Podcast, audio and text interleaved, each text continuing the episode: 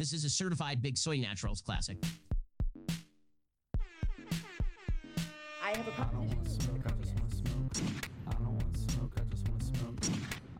I look like Jared Padalecki. I got them supernaturals. So my value right now is zero. If you think about it, AI is actually the fastest path to communism. It's all so adorable, but you can't have it. Enforced farming is really not a vibe. Hello, Pay Pigs. Hello, Prayer Warriors. Welcome to a very special episode of um, Big Soy Naturals. I believe I believe Cerise had a statement to make. Um, and what would that be? So it's it's actually a question. I lied. Oh, okay. Um, Are you ricking with me, or are we Morty?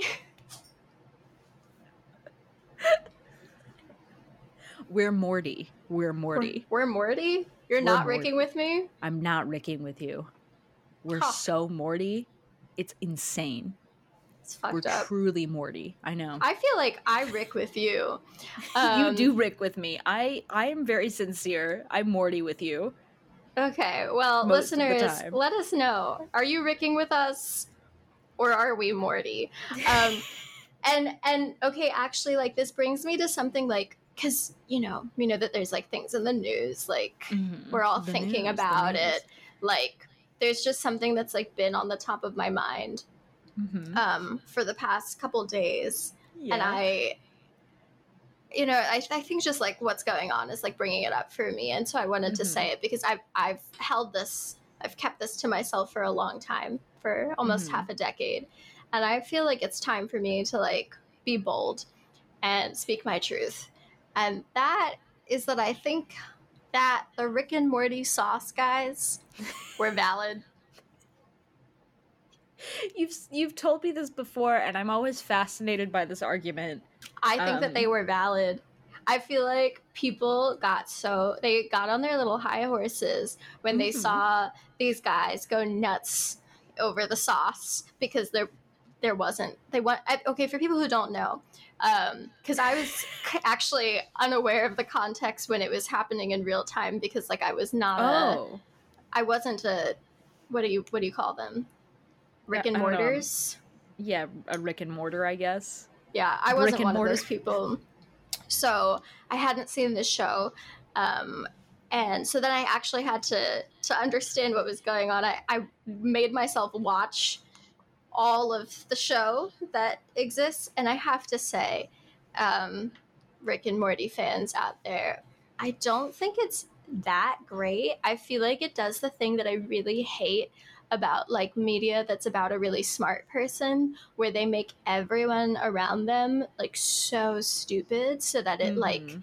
Just um, makes it hard for you to see that character as anything but a genius and if it was Yeah. brave like there would be some other smart people around that they were Mhm. still like um, better better than but like rick he's alone in the world which i guess is kind of the point he's he's like a loner he's a sigma male just like me yeah. um, but I got to the episode with the sauce, the context for Mhm. the sauce, Yes. right?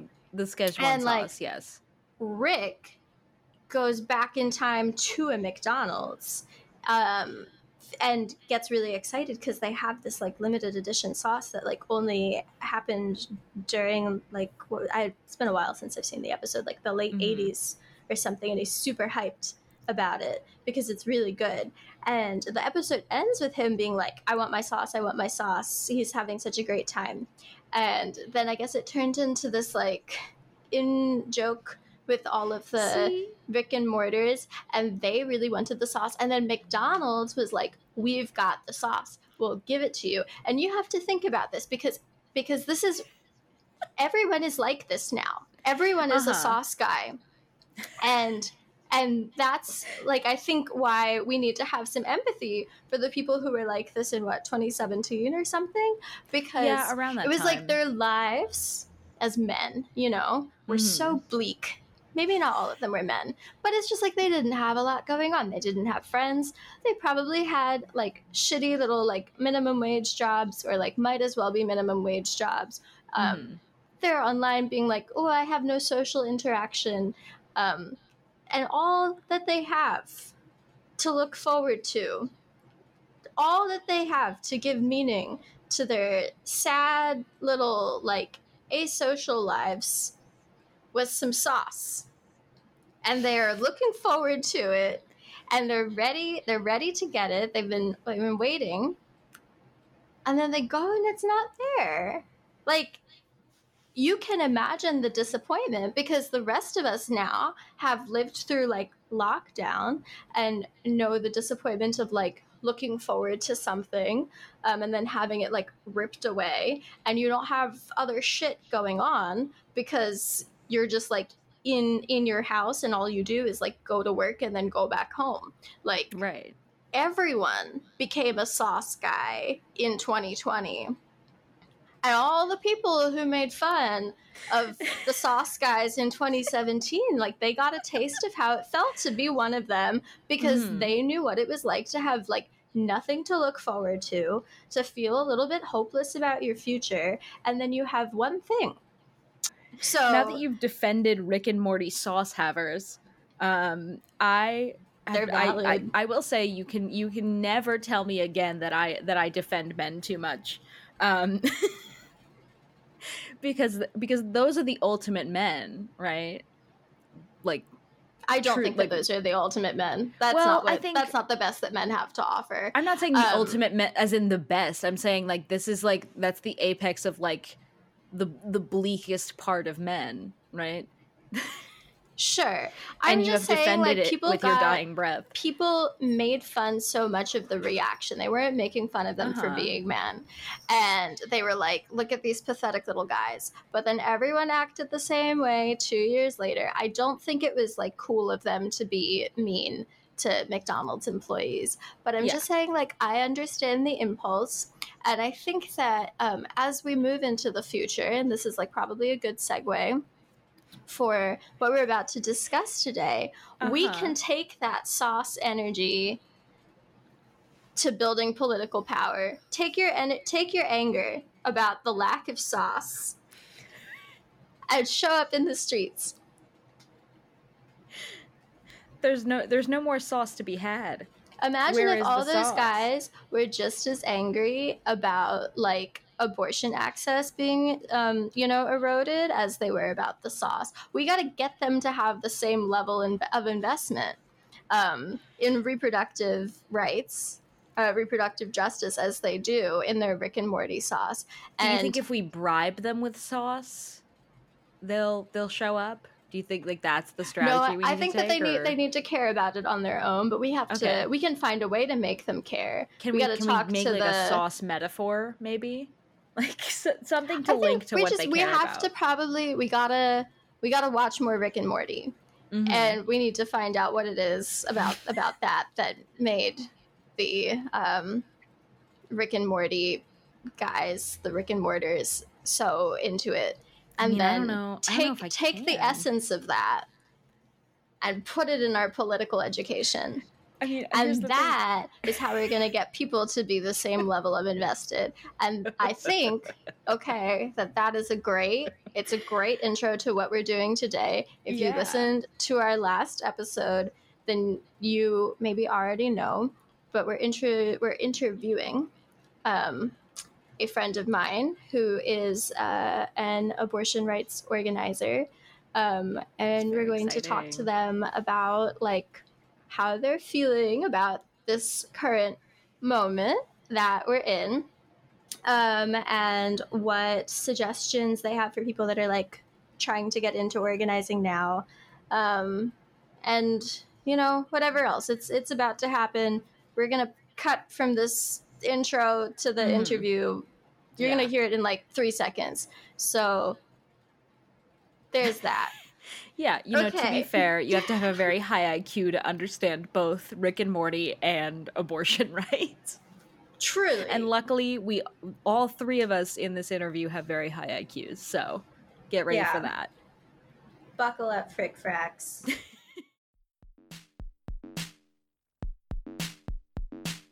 I don't want smoke, I just want smoke. I don't want smoke, I just want smoke. Hi, welcome everybody to the interview portion of this episode. You're Um, so professional. of course I am. I'm I'm a business them. Mhm. Um uh so this is this is the start of the episode. Welcome, welcome, welcome. okay. Anyway, hi. Um, we are interviewing my friend Frida, who I was just telling before we started recording, but I think everyone else should know also that they were one of the coolest people that I knew when I was in college, and so therefore is also going to be one of the coolest people that you will hear through your little headphones or on your commute or like wherever it is that you listen to this. Um, and they are uh, okay. I'm gonna silence the notifications on my phone. They do a lot of um, abortion organizing in uh, Iowa, which is a red state where there's like a lot of restrictions on abortion. And I thought that it would be a really great moment to like bring someone in who has some experience with like organizing in a situation that now like maybe a lot more people are going to be living through um, but yeah frida would you want to introduce yourself Hi, yeah. Thanks for having me on the podcast. Um, I yeah, like Sari said, I do abortion organizing in Iowa. I have um, lived here. Well, I grew up here and then moved back here after attending school. Um, and pretty much since then, I guess I started doing abortion organizing on the West Coast in like a very blue state. Um, and so then I moved back to Iowa because I was broke, and um, I was like, oh, I'll just pick up where I left off from being out, you know, on the coast where things are really like um, abortion is much easier to access in a lot of senses. And then I tried to kind of like apply that same framework here in Iowa. And I was like, oh no, it does not work the same here at all. Um, so it felt like I was a little bit starting back from square one, but it was cool. I got to plug into um, the Iowa Abortion Access Fund, which I'm currently a sitting board member of. Um, and just like kind of had to learn a lot from them and from people who had been on that board for like years and years um, about how stuff works here. Can I swear? yeah, Yeah, you can absolutely. swear as much as you I should have asked that before about how stuff works here. Um, I wanted to say how shit works here, uh, and now I can.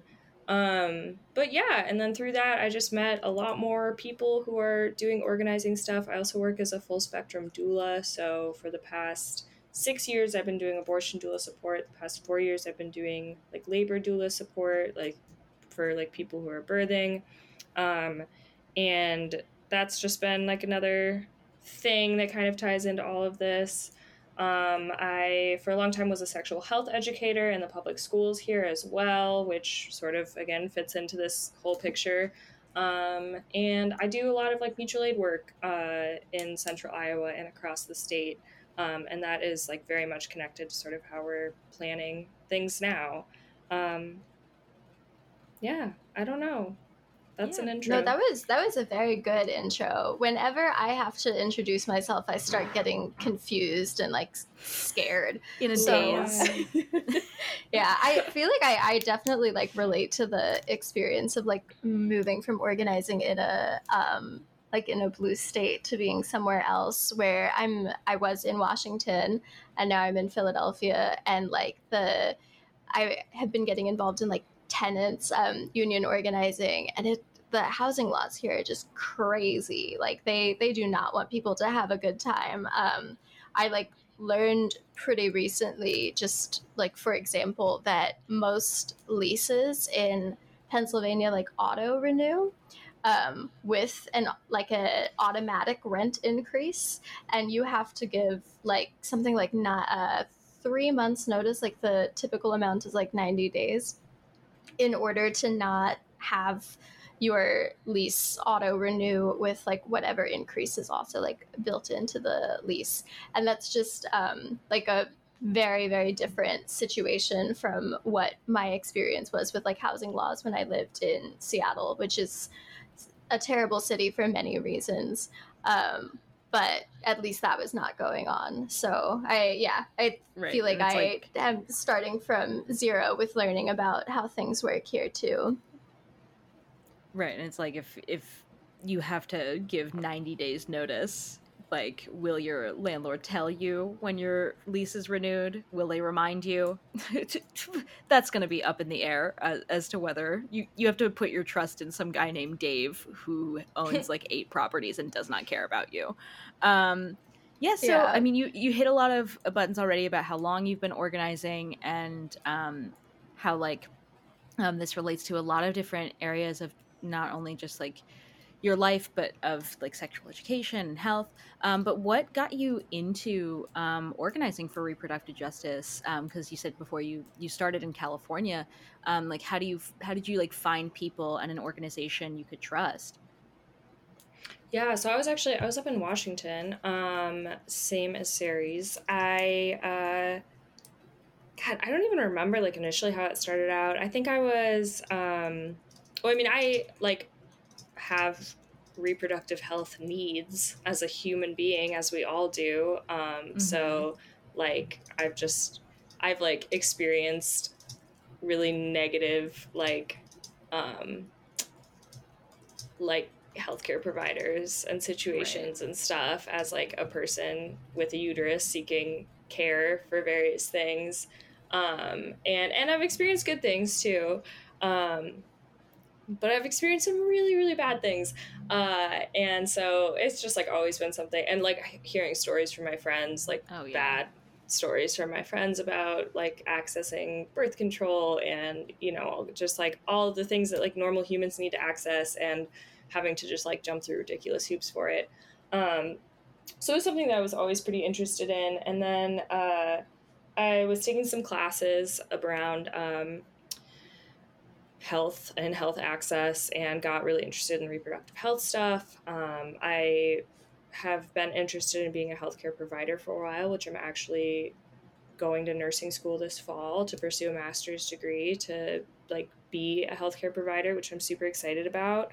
Uh, and so I kind of realized that I wanted to do that. And so undergraduate, I took some classes um, that had to do with like our healthcare system, and I did some like specific research projects around like pregnancy and birthing and that sort of thing um, and just like how people navigate those systems and how they access like different resources that are available to them. Um, and i don't i think it was just somebody that i was working on a project with or something mentioned um, full spectrum doulas which is an organization in seattle washington. Uh, and so i looked them up and they were offering a abortion doula training like a week from when I looked them up, and I was like, "Oh shit, I really want to do this." Um, so I signed up and I went to it. And it was awesome, um, and it was actually it happened like it was just like weird timing because it happened like two days after like Trump was elected for the first time, so everyone was just sort of like eh, at the training. Um, but it was like a cool space to be in, especially with that heavy on our minds of like knowing that there are going to be like more like restrictions and attacks on like reproductive care and specifically abortion access. Um, but it was also a little bit different because we were in Washington, which is like very blue Right. state, so you know access was like relatively easy compared to other places. Um, and then I linked up with some other people uh, in the area that had also gone through the training or were interested in like providing abortion support services, and we started a little collective um, to just provide like practical support, like childcare, housing, uh, transportation. Because even in even out in Washington, there was only like one Planned Parenthood clinic to serve like multiple counties, so a lot of people had to drive in from out of town to to access abortion services. Um, and then we also provided like emotional support because several of us were trained abortion doulas. Um, and so that's kind of how I got started. And then moving back to Iowa, I knew I wanted to keep doing that work, but I also knew I didn't really want to just like volunteer with Planned Parenthood. I have a Right. long, a lot of long-standing beef with Planned Parenthood, um, Valid. which is part of this, which we can also get into because they Yeah. Yeah. actively get in the way of like grassroots abortion organizing. Um, and it's weird to say that they are sort of our enemies, but sometimes they are sort of our enemy. I've heard from other Uh, people that they'll take credit for like um, other people's organizing efforts, and they'll kind of swoop and in. they at, union like, bust end. their Yeah. staff like Mhm. like it's Yep. their job um i i also have a lot of beef with planned parenthood and i think that we definitely should talk about it because i think that I'm Like, we right now are in a moment where like a lot of people like i think have the desire to get involved um in fighting for abortion rights where maybe they weren't doing something before but like don't know where to put that energy towards. And i'm already seeing a lot of like people on their own like launching fundraisers for planned parenthood. And i keep trying to tell them like they, they do not need your money. This is a giant nonprofit that has tons and tons of money coming in all the time but there are like people um, in your community that you just you need to go like figure out um, who needs money there and give it to them instead um, but i yeah i think um, for people who don't know what does uh, an abortion doula do Yes, thank you for asking that. So, um, we provide like emotional support and spiritual support, informational support, and a lot of times practical support um, to somebody seeking an abortion. So, I've done everything from uh, just like some all options counseling, which could look like, you know, just talking to someone one on one and having like a intense, compassionate conversation with them and helping them kind of work through, like, okay, I, you know, I'm pregnant. I don't know what to do. Here are your options. You can have an abortion, you can parent, or you can pursue adoption. Like, those are your three options. And so, kind of like working through those three options with them and figuring out which one works the best.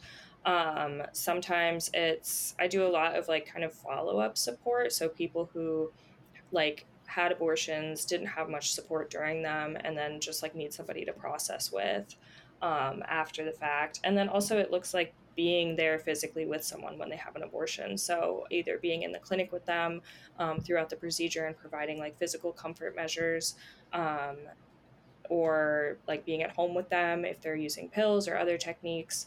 Um, and yeah, like again, providing physical comfort measures because abortions are uncomfortable. It's like a, you know, it's your body is cramping and doing things. And so, um, a lot of like distractions and massage and like hot and cold therapy and stuff like that is really necessary. And just you know making sure someone's like eating and staying hydrated and taking the pain medication when they're supposed to and all that stuff. Um, sometimes it looks like watching their children for them you know when they're going through the procedure um, or finding them a place to stay in a town where there is a clinic. Especially in iowa we only have like a small handful of clinics that provide abortions um, so yeah, it looks really, really different. Uh, but yeah, basically the whole idea of a doula is just somebody who's there to like support you and like accept you and like help you uh, make hard decisions and get through like difficult transitions in life.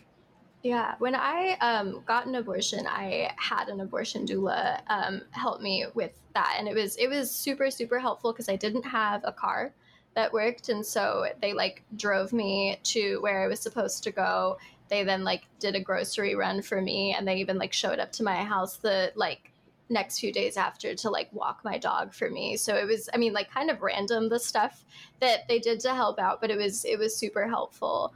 Um, but yeah, I just know that that might not be like a term that everyone is uh, aware of. And I, you've like already started talking about it, but I guess I'm like interested in how the work that you're doing now, like what obstacles are different now that you are in Iowa rather than Washington. Like, what um, things did you have to adapt to um, in your work? Great question. Um, I think just like the measures that people have to like go through to like even get an appointment like it just works differently here you know like the planned parenthood in the midwest is different from the planned parenthood on the west coast um, like they're different affiliates. So just that whole process looks different. We have one independent abortion clinic in iowa which is awesome. It's called the emma goldman clinic. They're so badass. Um, but uh, yeah just kind of like finding out like what where those clinics are and like what their intake process looks like. Um, another like huge barrier. Part of the reason I ended up joining the Iowa Abortion Access Fund uh, was because I like kind of quickly realized in Iowa one of the biggest barriers to accessing abortion is um, being able to pay for it. Because uh, in Iowa, I mean, I think it's like this a lot of places, but when you get an abortion, the payments due upfront, like the day of your appointment. Um, mm. You can't do a payment plan or anything like that. And in Iowa, uh, like a lot of other states, any sort of like state or federal, like, well, no federal health insurance can cover abortion, but like no state insurance can cover abortion. So if you're on um, like any sort of insurance, like public insurance, it won't pay for any of it. Uh, and abortions are expensive. Uh, the cheapest option right now in Iowa to get like a medication abortion, like taking some pills, um, is like $730. And that's just for the appointment. That's not any of the like travel or childcare or lodging or like transportation costs. Um, so that's like somebody has to come up with $730 in like a matter of like a week sometimes. Um, and then if they're beyond the 10 week uh, gestational age, they have to have a procedural abortion, which can be up to like $2,000. Um, so it's a lot of money. Uh, and it depend like depending on the clinic staff that you talk to, they might offer you some resources and they might not. Um, so like a lot of people in Iowa who are seeking abortion like might not even know that there are funds out there that will just like pay for it, right? Or um, whereas like this is such a big difference from Washington where like their state health insurance covered the cost of abortion for everyone no matter what. You literally filled out a form. You didn't need a social security number. You didn't have to have insurance. You just filled out a form and like submitted it and then they just like paid for your abortion and it was like so so like when i was doing like abortion organizing in washington cost for as far as like the procedure went cost was like never an issue because this was like a super easy and simple form to fill out um, you know of course it's still filling out a form uh, and it was only available in english so you did need an advocate or somebody there to help you with it if um, you couldn't read or write or if you couldn't read or write english um, but they had like healthcare workers would help you with that you know so I mean, again, it wasn't a perfect system and it wasn't um, easy for everyone to access, but it was a like heck of a lot easier than what people have to go through in Iowa to pay for abortions. Um, and so, you know, just knowing that that folks in Iowa, a huge reason somebody might not be able to get an abortion is just because they don't have 700 bucks to spare. Um, and they don't have anyone they can ask to loan them 700 bucks. So um, that just like fucking sucks. Yeah. Because uh, people in Iowa are poor. Um, and having a baby is really expensive, and being pregnant is really expensive. Um, and, you know, people are like so much more likely to like fall into like poverty if they like have a child that they wanted to seek an abortion for but weren't able to, right? Like there have been mm-hmm. studies where like you're four times more likely to like live in poverty if you want an abortion but can't afford it so you have to like become a parent um, and yeah so it's just like all of this awful stuff um, that just like makes it a heck of a lot easier for wealthy people to do things here. Like it is easier everywhere. It's almost like the state sets things up just for them. Yeah. Hmm. well and and um like just go like going through the adoption process also like as a person that's like going to give birth like that's very expensive because you still have to pay for like your own health care during that time. And mm-hmm. so it's um frustrating when people bring that up as like an equal um mm-hmm. like an equally useful solution to an abortion like even putting aside that someone has to go through the like trauma of giving birth and whatever like side effects they might experience after that. Um, Not to mention, just like... the, the cost of being pregnant that whole time and maybe having to take time off of work to go to doctor's appointments like all of those things are really expensive. Mm-hmm. um, not to mention how frenetic your health is uh, when you are pregnant. Um, like your this baby is you know i don't want to like make it seem like you know a baby is is like just leeching off of you in that way but it does like take little away a lot of It's it does take away a lot of your Yeah. nutrients in order for it to you know create because it can't create its own. You know you have people talk about how like they get wiggly teeth when they're pregnant. They faint all the time and they still and you know when you faint you're gonna have to go to the hospital because like you your life is now responsible for another life as well. So and you know both of you are so tied together that like if they're dying you're dying. Um yeah. so it's very like it's it's a completely frenetic lifestyle that you're leading uh, while you're pregnant where it's very unpredictable um, what's going to happen to you day to day. Like if you're working and you're pregnant like there's there's a reason um, that a lot of other countries have you go on bed rest for like a full year. Um, and it's because it takes a huge toll on your body. Um, and then if you're fainting and you're going to the hospital in the us like what are you getting? Like a $700 bill? Um, like every other week? Who knows um, you you kind of already touched on like how different like now we kind of have a comparative uh, a comparison between like um, Washington and Iowa, and you did say it was kind of um, a rough start to kind of adjust to um, how different it was. So, like, what was the work like when you started, um, and like how well, like has in that? in Iowa, like yeah, what in Iowa like when you started there? specifically. because I know that there have been some changes with the laws there. I was um, reading into it a little bit that like the there was a heartbeat law that was passed, and then that I think that's been like frozen by the Supreme Court um, for the time being. But like your governor is already now starting to talk about like trying to introduce that again, which would be similar to the law that's in Texas, where you cannot get an abortion after six weeks because that's um, allegedly um, when the Yeah. fetus starts having a heartbeat. Um, and like six weeks is, is nothing. Um, most people, like, if they have an irregular period, wouldn't notice that they have missed their period after six weeks. Um, but yeah, so I'm just interested in like what the the trajectory has been like since you started like organizing in Iowa to what it's like now. Yeah, um, so somewhat luckily in Iowa, we had a legal precedent set um, several years back that basically said abortion was protected by the Iowa Constitution. Um, and this was like this Iowa Supreme Court at the time um, in reaction to like they tried to because every year they try you know they always introduce these like gross anti-abortion laws um, and they try to push them through and then they immediately get challenged and taken to court and an injunction is filed which means that like the law can't go into effect until the like court hearing has happened and everything.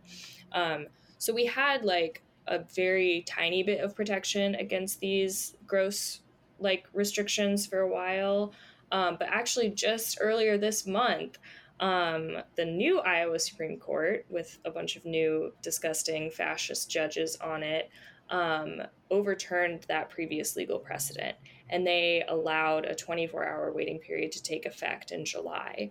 Um, so without a like state level legal protection, without a federal level like constitutional protection, um, we're anticipating abortion will become illegal in Iowa within the next few months, possibly within the next month, um, depending on just like how quickly they act. Um, because yeah, I know that our governor Kim Reynolds, piece of garbage, um, which I think she's also trying to like be Trump's running mate, which is like disgusting for her. But I'm also like, oh, at least she'll be gone from here. Um, but uh, yeah, she wants to pass that fetal heartbeat bullshit thing, which is like a six week um, ban. And for folks who don't know what like six weeks means, uh, when we say like gestational age, how like medically and legally gestational age is defined is by the first day of your last period. Um, so when you're talking about being six weeks pregnant, it's not six weeks since you had sex um, and your like egg ovum was like fertilized. It's six weeks since the first day of your last period. So on that timeline, you could be two weeks pregnant before you actually like have sex. Um, so most people when they're six weeks pregnant have no idea that they're pregnant unless you like are really closely monitoring your uh, menstruation cycle if you have a regular cycle to monitor or if you're just like taking pregnancy tests all the time just to make sure um, other than that yeah it's pretty like difficult uh, for people to know that they're pregnant that early. Um, a lot of people don't even like have symptoms um, when they're at the six week mark of like things that you know they might clock as like huh like my body feels and is like being different. Maybe i'm pregnant. Um so yeah the six week ban is basically a total ban um, on abortions and that's probably what we're looking at uh, if not a total ban um, for iowans within the next few months Cool. Love Yeah. love that. Uh yeah, god that really it really fucking sucks. Um and I think that that like explanation is really important because I think that like a lot of people who are not like thinking about it in practical terms yet, like who haven't had to um like think about pursuing an abortion or something like the idea of being 6 weeks pregnant like you're thinking like six weeks from the time that you got pregnant rather than from your last period. And even even if it were that it would be very difficult um, to track and to figure out like not to mention like setting up appointments and stuff. Um, yeah i even think the time that uh, you from the time that you've had sex to the time it gestates uh it, it's a it's a very wide window um so Yeah. like if you if you don't know that um the sex you had resulted in like possible gestation like you're you know out in the wind uh yeah for you're god knows how long Yeah. Um, well, I yeah, I was gonna ask like, so now that like Roe versus Wade has been overturned by the U.S. Supreme Court, like, what is the focus of the work that you're doing at the moment to like prepare for um, this thing that is probably coming? Yeah. Um, so luckily there are like a lot of existing partnerships and networks between different states. So uh, like for example, the Iowa Abortion Access Fund, we work really closely with um, local clinics and local abortion funds in the surrounding states. Um, and we have to because even like before all of this, like people still had to travel for abortions. Like we would see a lot of people coming to Iowa from states that had waiting periods, or sometimes they honestly just there would be, you know, like two abortion clinics and they could not get an appointment at them, right? Like because they were so booked out. So they would have to travel to a different state anyway. Um, so we work pretty closely with a lot of the funds and surrounding states to like support each other and like make sure that people's like costs are covered there are some really awesome funds like the midwest access coalition that specifically gives money for like travel and lodging and childcare um, and like all of those things that people will need instead of outside of the just the like bill that the clinic gives you um, so uh, we're just meeting with them like every other day like uh, Wisconsin abortion is illegal in Wisconsin now with the overturning of Roe v. Wade. So we sort of all the funds sort of gathered around Wisconsin, and we were like, what can we do? Where are people going to go? How can we make sure that they have money and information and all of this stuff? Um, so those networks are like really important, and I'm really happy about them. Uh, we've also seen, at least in Iowa, there have been some more like local like smaller networks that have popped up which is really rad. We have um, an organization now in iowa called the iowa jane collective um, and they're super cool. They they have like a hotline where they provide information to people about um, you know where they can get an abortion they provide information about uh, like plan c pills which is a campaign to like help people access uh, abortion pills by ordering them online they provide free pregnancy tests and they provide free emergency contraception. Um, so that's been super cool. And they have people like all over the state who are part of this network of just like getting people resources and information and stuff like that. Um, and yeah, they're super badass. And I'm like very lucky to be one of their volunteers to help like distribute supplies and stuff. That's really cool. It sounds like there's like a increased need then for like funding right now too, because like there are like less like there are states where abortion is like fully illegal. There's going to be more need for people to travel um, and like find lodging um, and also like pay for the cost itself of an abortion. So like like more fundraising right now that like needs to be done in order to make sure that everyone that needs it can access that care. Yeah, definitely. And we, it's kind of like gross because every time something big like this happen, I mean, obviously this is like the biggest thing, right? Like Roe v. Mhm. Wade being overturned is like the most like direct like fascist thing that our government has done within the US, I think, like from like a legal perspective in at least my lifetime um, and a lot of other people's lifetimes, but but yeah, like when the draft leaked in May, or you know when the Iowa legislature introduces some gross anti-abortion bill, we always see like a huge uptick in donations, which Mm. is like cool because we're like, yes, we need that money, but also like feels weird to be happy about it because it's like coming from a bad place or a bad time. I don't know. But um, we have a shit ton of money right now. We have basically, oh my god, I think we're close to have raised raising like hundred and fifty thousand dollars since Friday morning, which we're a very small abortion fund. Our whole annual budget for 2020 was hundred thousand dollars, and that was like ambitious of us. We were like, whoa, this is like the biggest yearly budget we've ever had. Like, how are we going to fundraise it all? And we've like more than doubled that in like four days. So Mm-hmm. that is pretty like awesome to see.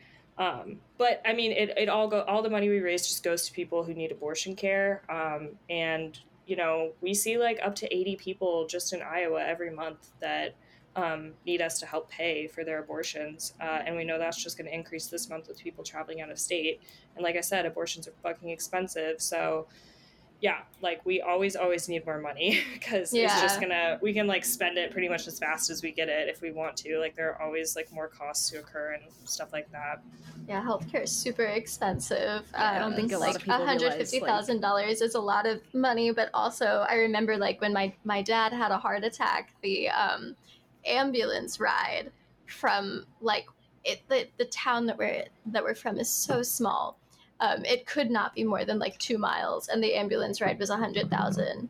Um, so just my like It's always the I- ambulance yeah. ride. They get I think you people- ridiculous. don't realize like how much funding is like needed in order to continue like giving people access to this care because like yeah like Yeah, healthcare was- is super expensive if there's any complications that come up like that has to be paid for also and it's already a, a big cost to start with um I can like, also like, yeah um like see why you're you're like you feel this dilemma with people giving it influx now.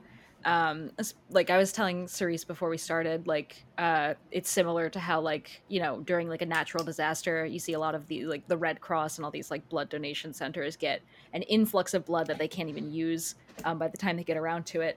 Um and like you get um you get influxes during and then afterwards you get like radio silence from everybody and it's important to just keep up um like monthly fundraising and keep like if you're listening at least like it's important to um like check in monthly especially as this has become more and more extreme. Um this isn't just you know like obviously you said like this is probably the biggest thing um that has happened but uh it's it's ongoing now like Mhm. more than ever. Um you know like obviously uh because you guys get you were saying before like iowa gets a bill like every month um this heartbeat bill or one of the other stupid bills they're trying to put forward. Um you know abortion organizers and hopefully other people um, have known this was coming for a while even like before the leak um, of the draft um, so at least a lot of people were anticipating were preparing were ready for when something like this happens. Um, so and you kind of already touched on the work the focus of the work at the moment is is mostly fundraising but is there kind of anything else that you're mainly focusing on? Um, we've connected with some really awesome lawyers who are uh, doing some like legal analysis and stuff. It's really hard to know like exactly what um, activity is going to be the most risky after uh, like more laws are passed and more restrictions are implemented. Um, especially because it's like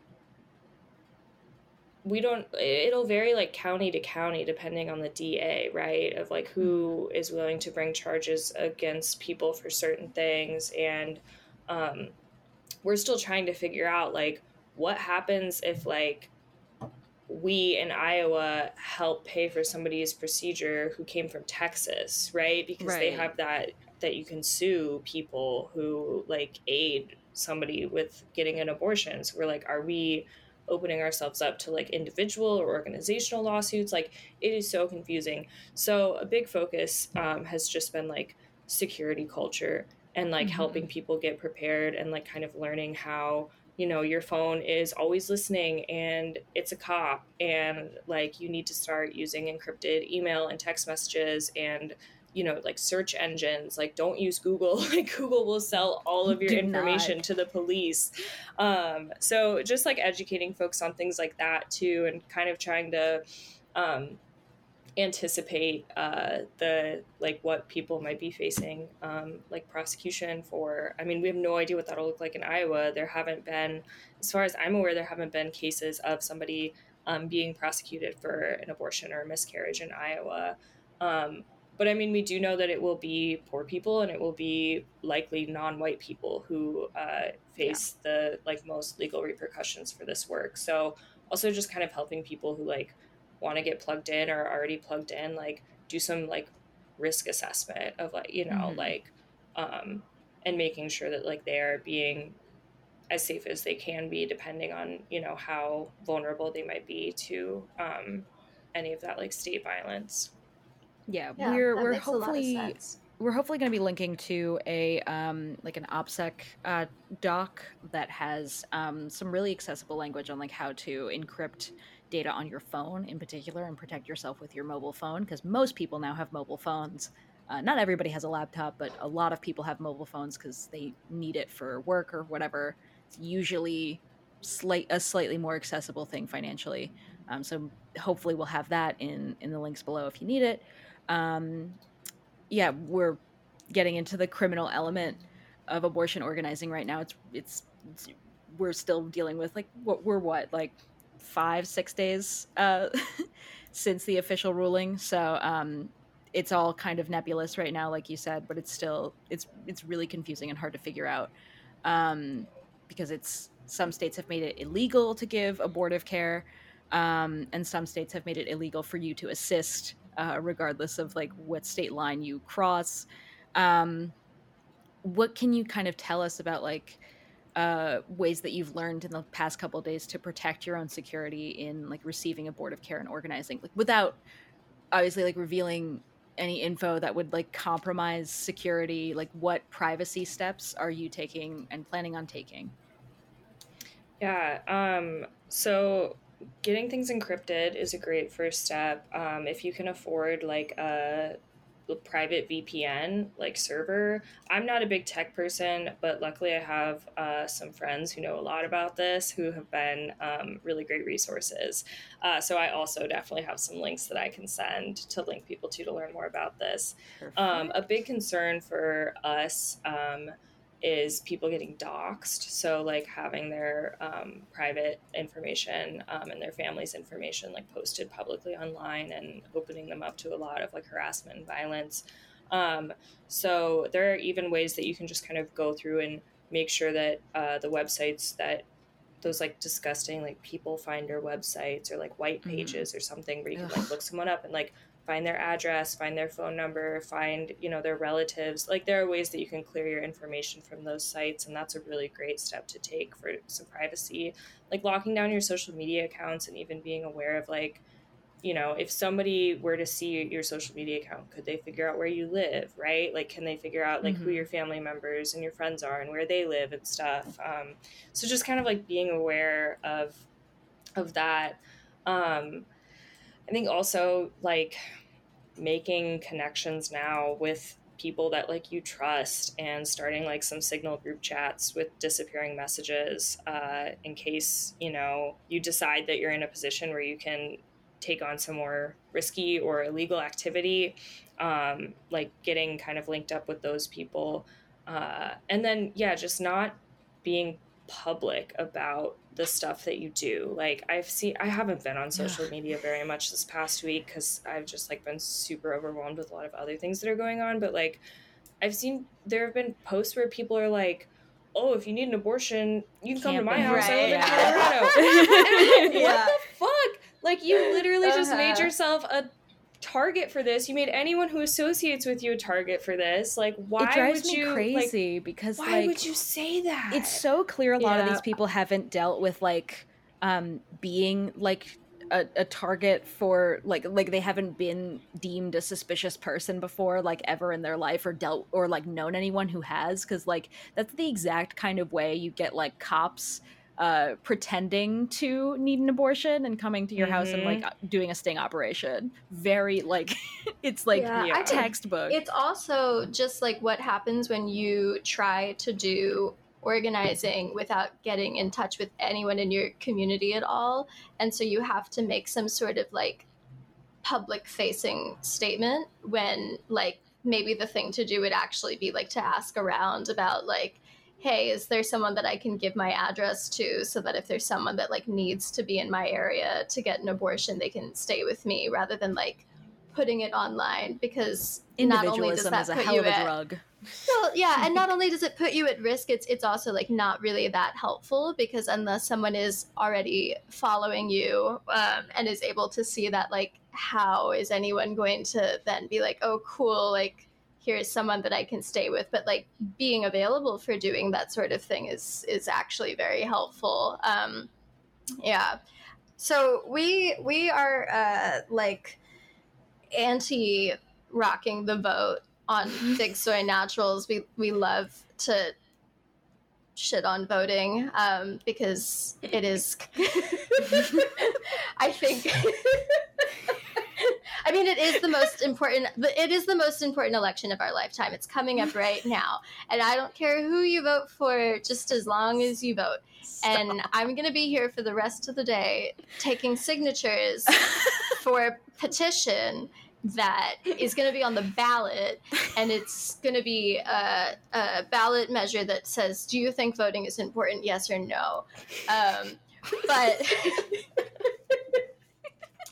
like, I think, uh, yeah, another um, annoying thing that we're seeing right now, and I feel like we see every time like the state does something that is horrific and evil, is people like reminding us of the importance of voting. Um, I know that like your governor would be up for reelection soon, like in November, the same time that midterms are, which is helpfully um, what our vice president reminded us of when uh, she was asked, like, "Are we going to be doing anything about this?" And she was like, "Well, there's an election soon." Um, please give me five dollars Yeah. Um, I was wondering, like, in a state where, like, maybe electoral organizing, like, is not going to be the most effective use of your time, like, what is it that, like, you and other people do to, like, build, um, like, political power that, like, allows people to, like, access abortions when they need them? Because I think that people um, generally lack uh, imagination. Um, because even even if we could all rock the vote in November, um, and I'm not really sure what that would do about the Supreme Court, but even if that was the case, there's a lot of time between now and November, and I think telling people just to vote is leaving out like all of the people that are going to need um, care between now and then. Um, so yeah, just I'm interested in like what you um, have found is like effective in like build, building political power. Yeah, um, I completely agree. Uh, the Iowa Democratic Party is just like fully garbage, and any sort of like giving your time to them is such a waste.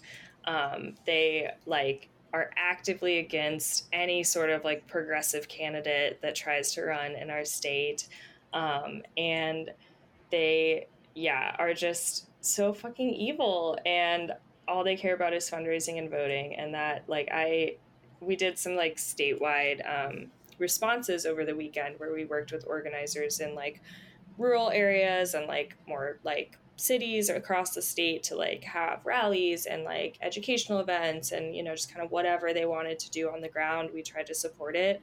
Um, but yeah oh my god we just could not work with any of the dems because they were just like so awful and could only talk about voting and fundraising.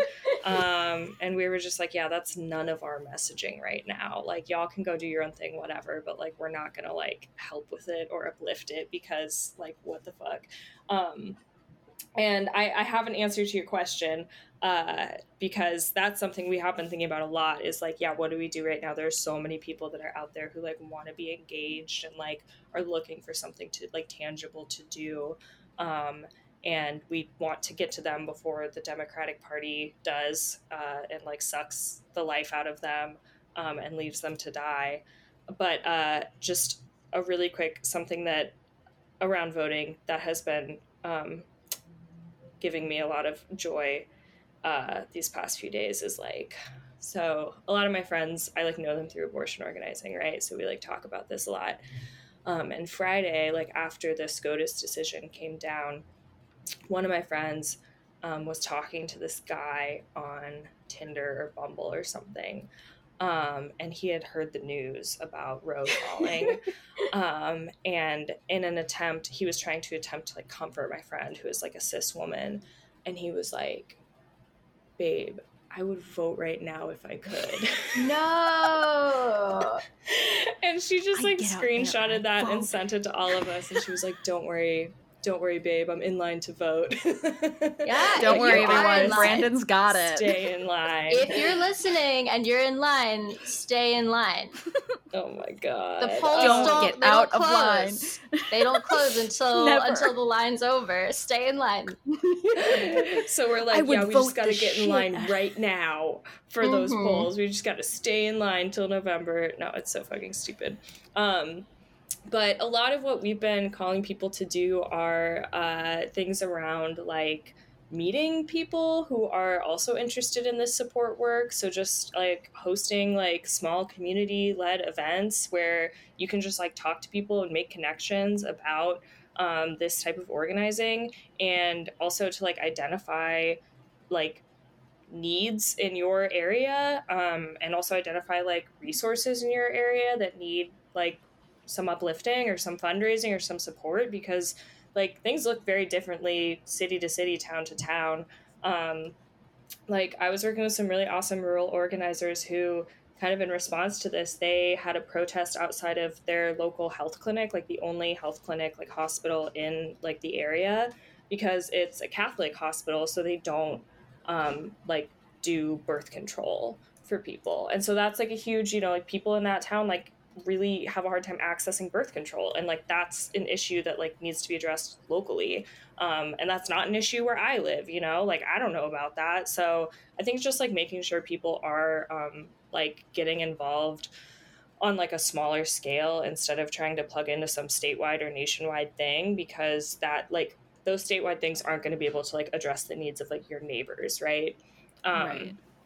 And we're holding some like virtual spaces as well to like invite people from across the state uh, to join because we also recognize like there are a lot of places in iowa where even just like showing up to an abortion rally can be really risky for you right? Like or for your family or for your business or whatever because there's some really like gross fucking people in iowa. Um, we already had like two instances of like cars trying to hit protesters uh, just this Mm. weekend in Iowa. Like not even protesters that were like marching in the street, protesters that were just like crossing the street on a crosswalk um, to like get to the event or to leave the event. And we had a couple instances of people getting like struck by cars, um, which everyone is like. There were no fatalities or anything. Like, luckily, people responded really well to like help get people out of harm's way.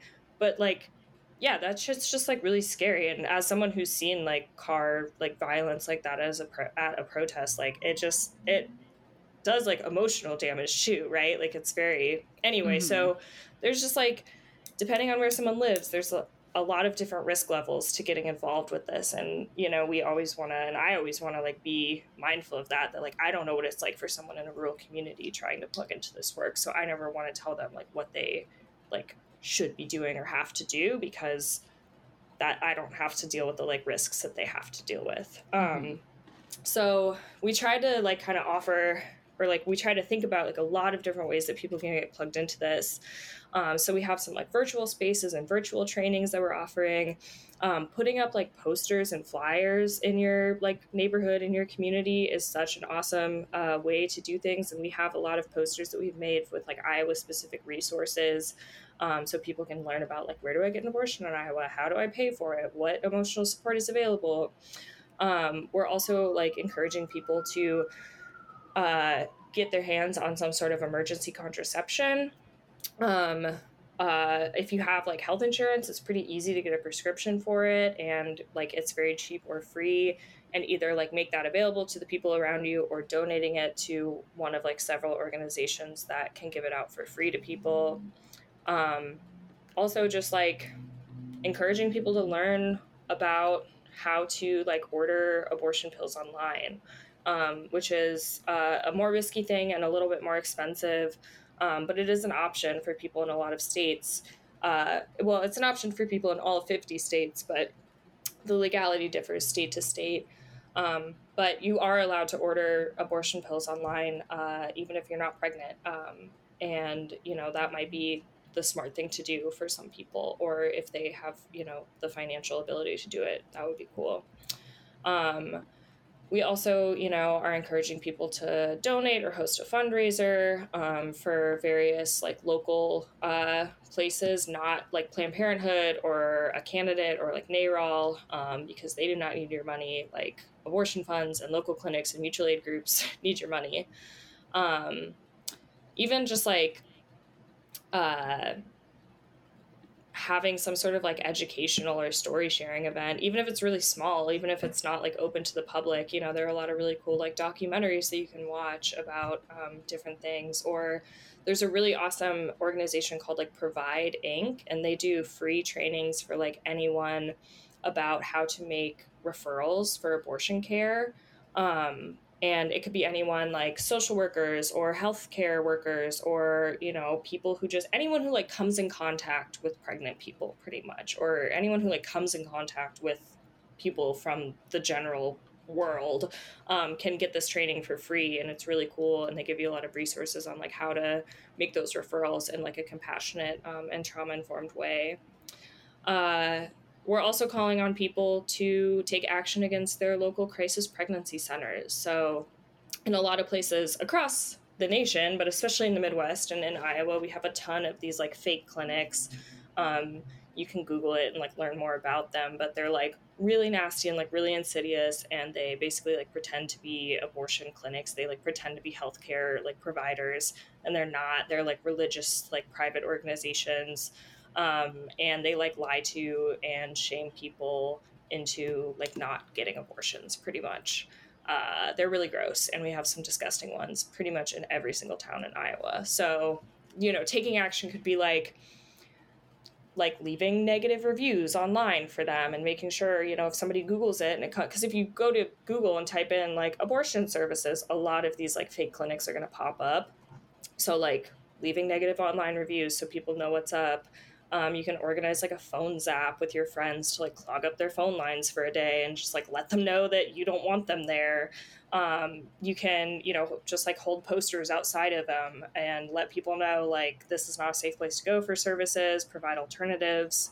Um, there's also a really cool group uh, that's called Jane's Revenge that has been um, taking some more direct action tactics against uh, crisis pregnancy centers, uh, which, you know, I'm like not encouraging anyone to do anything illegal, obviously, of course, because we love to vote and yeah, we love to follow love the law. We do. Um, but you know, they like do some spray paint and do some like window smashing and, and fire setting and stuff, which is a form of direct action that a lot of the time works. So, mm-hmm. um, you know, a lot of a lot of different tactics and risk levels to to uh, consider. And then we also, of course, we want people to um, support the Planned Parenthood uh, union right. because uh, that's like that's a big yeah. thing in Iowa right now. And the you know Nash or whatever corporate Planned Parenthood is like literally hiring expensive union busting lawyers right now instead of like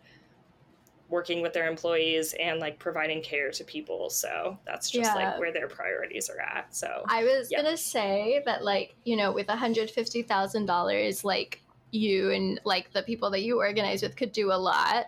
Planned Parenthood would maybe send like flyers to like 5,000 people that like ask them to donate $5. They like, love sending but me maybe big actually- green envelopes, you know, that are just filled with like like send this envelope back with fifteen dollars in it, and I'm like, the amount of money that you spent sending me this giant envelope that contains one tiny piece of paper could probably that's probably fifteen dollars.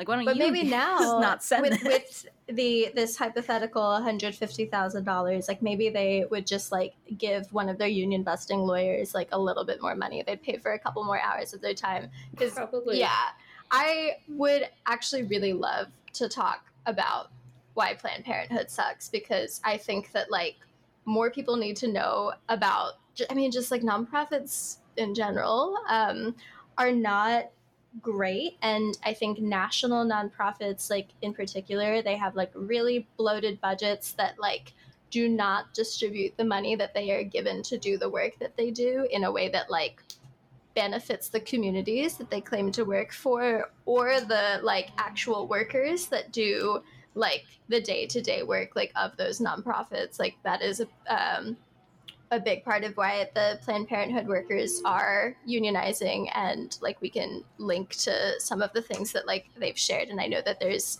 a couple like social media accounts also um, like for the different like Planned Parenthood unionizing efforts. But I would I would love to talk about why they suck because I am tired of seeing people fundraise for Planned Parenthood because like if a if like an individual person is able to like call on all their friends and get them to like donate like $2000 altogether like that's a really big deal. And then for it to just like go to planned parenthood where they're gonna do like fuck all with it when that could maybe pay for like two people's abortions or like one person's like transportation and stay like in a in a town like it just really sucks Yeah, it's pissing the Yeah. money away, honestly, um, in a lot of ways. Um, you know, I hate to be harsh to Miss Olivia Rodrigo and uh, her compatriots who've been putting together fundraisers for Planned Parenthood, but um, Miss Rodrigo, I really hope your agent. Um, I hope you fire your agent. okay I hope you fire your PR team because that was not good. Yeah, I mean, it's definitely where all the celebrities are going to be fundraising for because it's Mhm. like the most recognizable name. But um, just like as someone that's like doing the work that you're doing, like, w- yeah, I would be really Yeah. interested in learning what your experiences are. Oh boy. Yeah. um, I'll just start by saying that like I have friends and people that I organize with who work in like the Planned Parenthood clinics and like provide healthcare to people and some of them are like really amazing and like really committed to their jobs and I think that if like the workers like ran these places, we would have like an actually decent healthcare system and there would just be like free clinics and people could like receive the care that they wanted when they wanted um, and yeah it would be it, the world would be a lot better. Um, but unfortunately the workers at planned parenthood are not in charge of anything. Um, and they get no say in like any decision that planned parenthood makes. Um, and they get paid very little. Um, and they get treated like shit, which is why they're unionizing. Um, which I just think is such an amazing move because there's also just this sort of culture of like, oh well, you you can't shit on Planned Parenthood, right? Like we need them, like, uh, you know, they they do such good work, like, and um, I think it's like really really fucking brave for the Planned Parenthood employees to be like unionizing, especially right now. Um, and I can't even imagine how much shit they're getting for it. Um, like Planned Parenthood loves to be like, "Oh, you're being divisive. You're being div-. They tell me Mhm. that so much. I work with some Planned Parenthood organizers, and they're like, "You're being too divisive, Frida." Um, But I'm like, no, like y'all are the ones that are such a stick in the mud that like will never change your like ways or views and always put yourself and your money first. So yeah, I'm sure they're just like, oh, our employees are like dividing us. We need to come together right now and all this shit. But it's like, not like everyone hates you. A Um, classic like union everyone hates technique. you. Yeah. You're I've bullying seen, us. Um, I think like a leaked email. I'm not sure which Planned Parenthood this is. It, it might be one in like the the Pacific Northwest, but just like where they were like at, at the moment that we're in right now like in our in our political culture like it's just not um it's not in the interest of unity for all of you to be asking for like Oh a, a raise and you know and they and they're like we have to think about like the care of our patients as if the the workers who are like actually the ones providing care are not thinking about the people that they work with.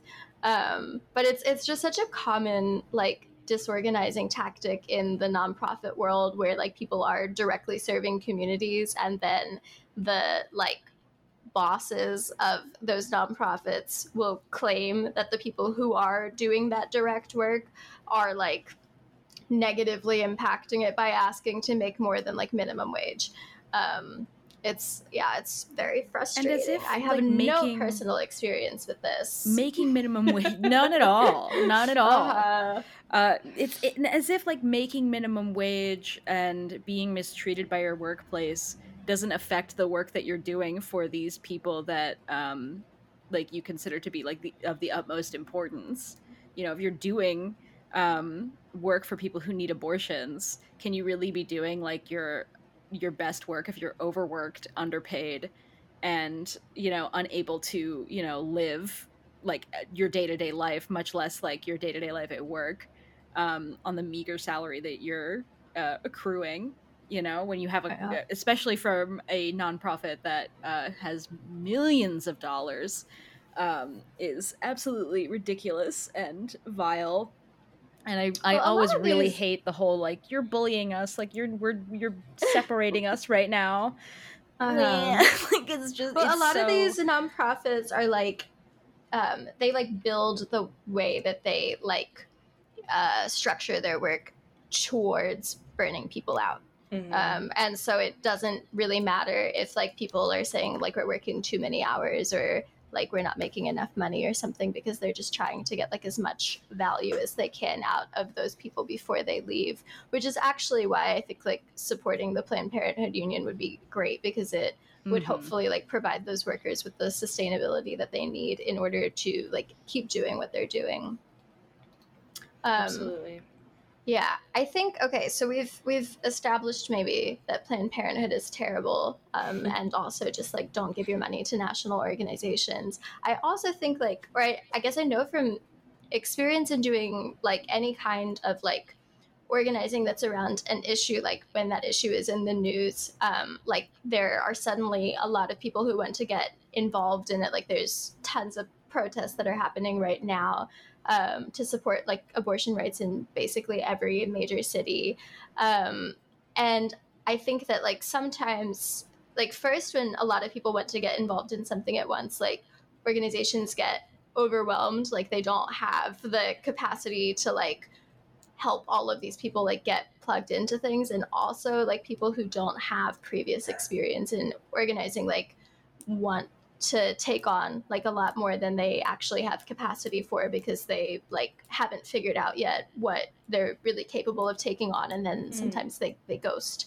Um, and so i think like for people who are wanting to get into um, like reproductive justice like abortion rights organizing right now like what would you recommend to someone who's like brand new like how do you figure out what your capacity is and what work you take on um or and like how do you find maybe like community organizations that like need assistance and offer something that is helpful Yeah, that's a really great question. Um, it probably looks very different depending on like where someone is located, but I would really encourage folks to like uh, either like get involved with existing mutual aid projects or start your own.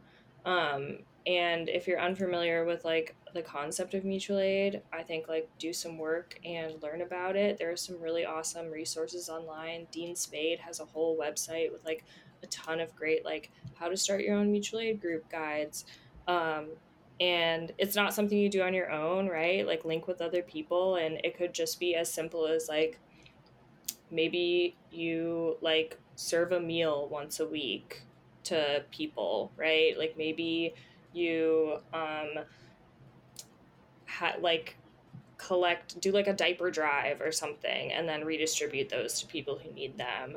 Um, maybe you're just like planting a garden or something you know? Like it can be really simple things. Um, but yeah just like getting involved with people and and learning about mutual aid or joining an existing effort um, i think that would be a really good first step, um, especially if there is any sort of existing work that's happening uh, like that to get plugged into. I think you can learn a lot from people who've been doing that work, like on the ground, like directly serving people already. Um, and yeah, and just kind of go from there. I think that's a really great way. That's kind of how I got involved with it. Um, and it was a really great way to learn and to learn like with a lot of people and to learn from a lot of people um, and to like actually have a direct impact on like making people's lives better and easier around me uh, was something that helped keep me going, I think, um, because yeah, like when you volunteer or work in a nonprofit, especially a large nonprofit, like they have a very vested interest in like maintaining the status quo. Um, but it's cool when you are just like doing something that is more autonomous because you like don't have any of the gross like strings attached to like foundations and grants and rich people that nonprofits do. Um, so I yeah I highly recommend getting involved in those like really like localized um, like community based efforts. I think that that is super valuable. Uh, and yeah, I don't know. I guess that's my advice. Um, yeah, it's good advice. You know, I, I feel like it's, it's yeah. Or I, I was gonna say I feel like it's easier to also like not overcommit to something if you are working with a smaller group of people or mm-hmm. if you're mm-hmm. like working with a community organization rather than like something that's really big because like you have people that are going to need you to follow through on that commitment and are going to like hold you accountable to it because there's not that many other people. And i think it would like encourage someone to be a little bit more realistic about what they they have capacity for too. Um, especially when those goals are pretty simple like you said feeding a meal to um, people once a week uh, doing diaper drives uh, you know there is a, a baby formula shortage right now if there's like a way for you to you know get together some like things to feed small infants and children i think mm-hmm. it's really mm-hmm. important for you to do and those are really simple things that you can get together and and get done i mean like for fuck's sake like a, a, a church of like 12 people does like a food drive every once in a while like i think um you know as, as as much as i think that there's there's a lot to be said about the current state of like evangelical Christianity. I think you can learn a lot. We could just say they're bad. Like, yeah, they're bad. they're bad. They're bad. but like I think we can learn a lot. I think from like the kind of community organizing efforts that small groups like uh, local churches do, in the sense that they like they can put together something for their community in like a day. Um, mm-hmm. That's a very simple but very like materially worth it for the person that they're trying to help within their community. Um, and that's something you can do like without uh, the need of a religious institution Shocking. yeah i think the, the other thing is like i think having the like and it's a thing that like comes with mm, like having more experience i i think and like spending more time like in organizing where i think if you're if you're brand new to something you have this you know like goal that everyone has of like liberating ourselves like very like from from the bad thing that's happening and you want to get involved in work that's going to make that happen. But it is uh, very much a, like a marathon and not a sprint. Mm. and so i think like taking on things that you have the capacity for and like having the capacity for doing that like long term rather than like showing up to something once um, or making a really big commitment is is really helpful. And i had um i think like one last question because i am glad that you have not been on the internet very much right now but it's bad out there. Oh, people are it. saying people are saying a lot of bad things and it's people who are like in support um, allegedly you know of abortion rights but then the way that they talk about those things um, are really concerning to me. Like the language is really like bioessentialist. Um, there's been like a lot of calls for just like men to get vasectomies which i feel like i mean if someone wants to do that on their own totally Great. fine. But like blanket calling for men to get a vasectomy i think veers very close if not just actually to eugenics and we like already have a history. Alan Turing, like yeah. Well i mean we did that we did that here. Planned parenthood did that in its like Mhm. very early days. Um Ugh. and i think just like there's going to be a lot of people that like want to get involved um in like advocating and like organizing around abortion rights that do not uh do not know all the things that they need to know and like political education is really important to building like political power you can't really like have a functioning movement if people aren't on the same page about some like really key beliefs and goals i've also seen a lot of white women like getting angry if people bring up that like restrictions on abortion um, affect black people more than it does white people and they're like but you know what about what about all women or something what about my And so I handmaid's think- tale? You know, like yeah the the handmaid's tale uh, comparisons are they're too much for me. But i think like yeah what is um your experience with like doing that kind of political education of like getting people to be where they need to be? And like how would you like yeah how do you like make sure that the people that you're working with are on the same page about like racial justice and being trans inclusive because i think if people are trying to get involved with other people in their community and like they're meeting up with people that they don't know or something like how do you make sure or like get to, get everyone to a place where you are on the same page Yeah, um, that's a really great question. And I think it's a lot of trial and error. Like, you know, I don't have a perfect answer for it, but I definitely have a lot of experiences around that stuff. And um, some things that work well and have worked well for me are um, uh, I love community agreements um, or community guidelines or like points of unity or whatever you want to call them. Uh, and just like setting those with a group of people can be really impactful um, and can like start a lot of conversations and then also gives you sort of a base to refer back to so you know um, if somebody like for instance is not using inclusive language you can kind of be like oh redirect like that's actually like kind of part of our community agreements and it's important. Um, so you know it can be something like tangible to point to.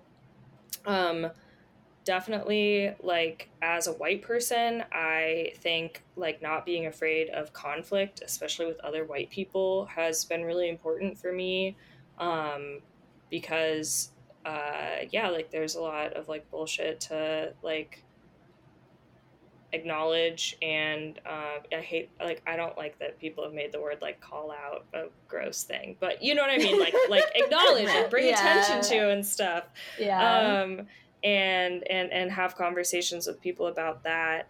Um, I let like we at the i abortion Access Fund we have uh, some sort of like guidelines that we share with whenever we like partner with an organization and stuff about um, or you know if we're gonna have a speaker at one of our events, just making sure that they uh, get kind of a rundown about like what language is like pretty stigmatizing around abortion that you might not know is stigmatizing or you know some like racialized language that um, you should avoid using around like abortion and legality and stuff like that um, and providing it as sort of like a a temp check and like an educational opportunity. You know, they might be like, oh, yeah, I know all this stuff. And we're like, all right, cool, like you're good to go. Or they might be like, oh, like actually, I was planning on saying um, that men can't get pregnant. And then we're like, actually, men can get pregnant.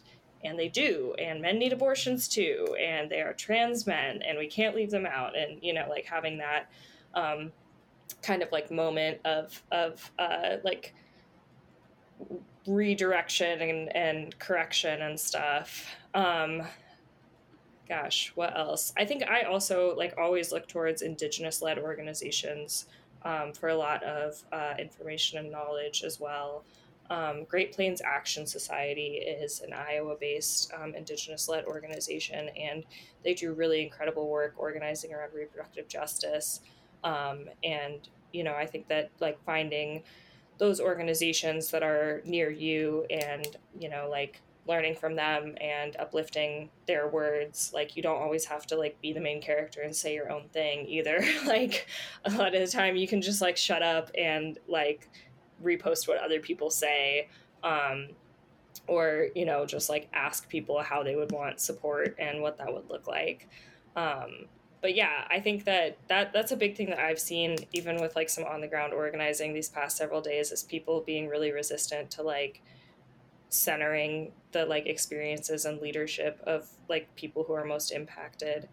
Um, and that I think is like one of the biggest mistakes you can make in in organizing spaces and uh, just like kind of always questioning your your role in like whatever is happening and you know like where where you're aligned with it and um, do you like do you need to be the person doing the thing uh, or you know are there already people doing the thing that you can just support and uplift? Um, i think is a good question to like be asking yourself.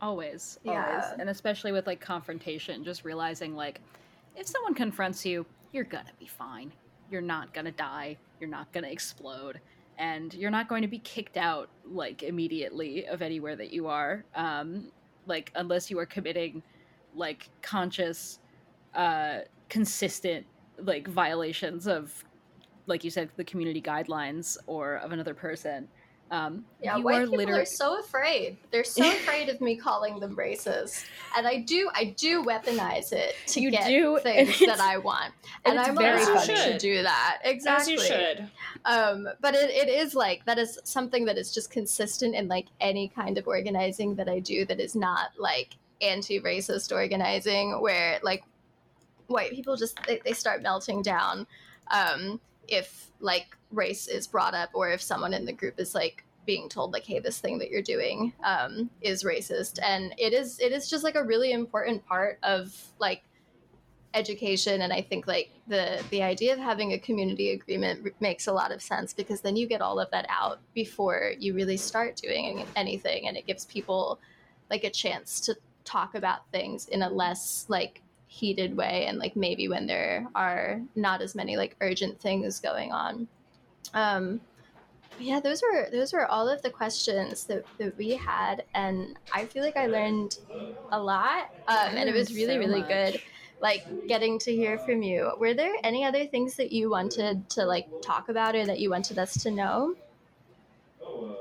Um, nothing that super comes to mind. I definitely have some like links to things that I can give you to put in The bio description. Yeah, yeah, description. we'll do that. yes, yes. there will be Um, links there Yes, as always, I encourage everyone who is listening to look at our works cited page. We love when you read the things that we that we give you. We love when you when you check things out, and we love when you we love when you learn things um, from us. We we're we're always so flattered. Um, so you know.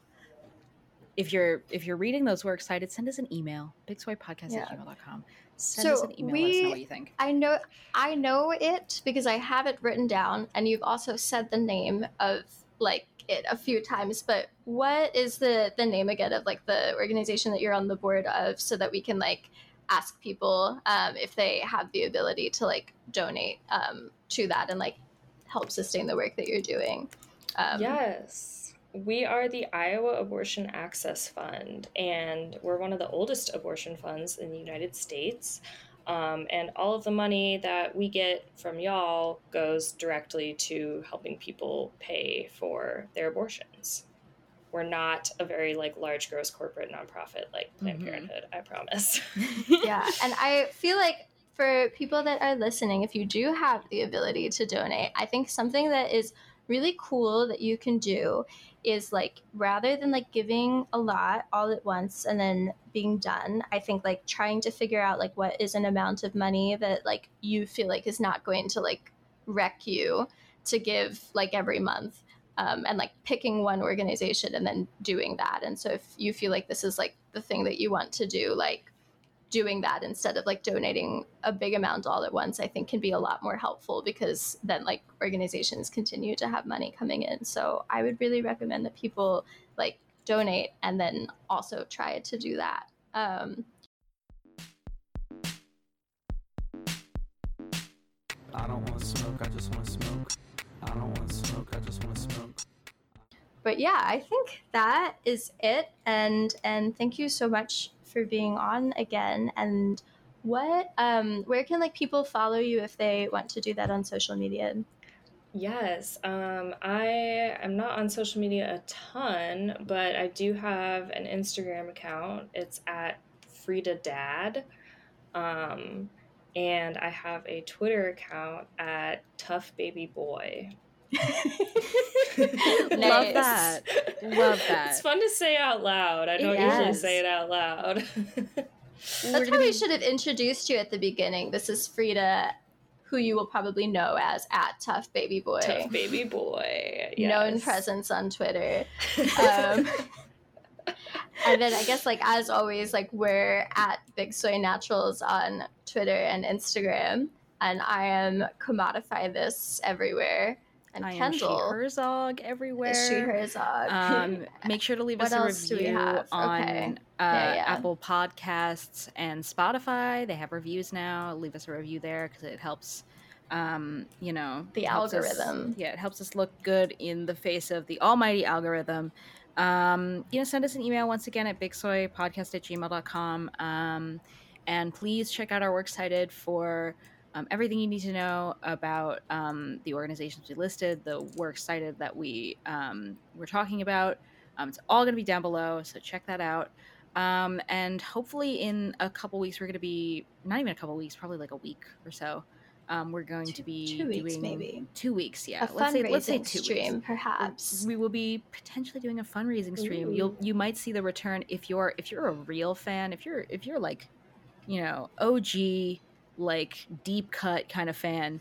You might Fan remember me. yeah, fan of fan of Cerise specifically. You Yeah. might remember a, a little a little Twitch stream called Clout Dynasty.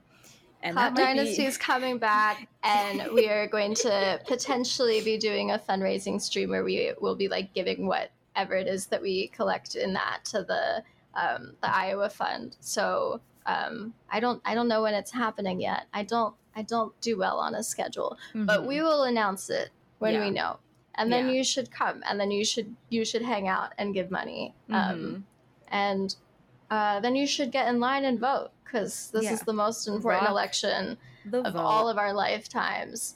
We just need one more election, y'all. Just One one, more. more. Just one more election, and then it'll Just- all be good. one know, more I was president, and I swear we'll get it right this time. I was seeing whispers of Hillary wanting to run again, and like at this point, like I think I Shiver don't down my spine. care so much about what the results of the elections are anymore. That I do think it would be pretty funny to see Hillary and Trump go back at it again um, Now, in 2024. I don't think that the Hear like me out.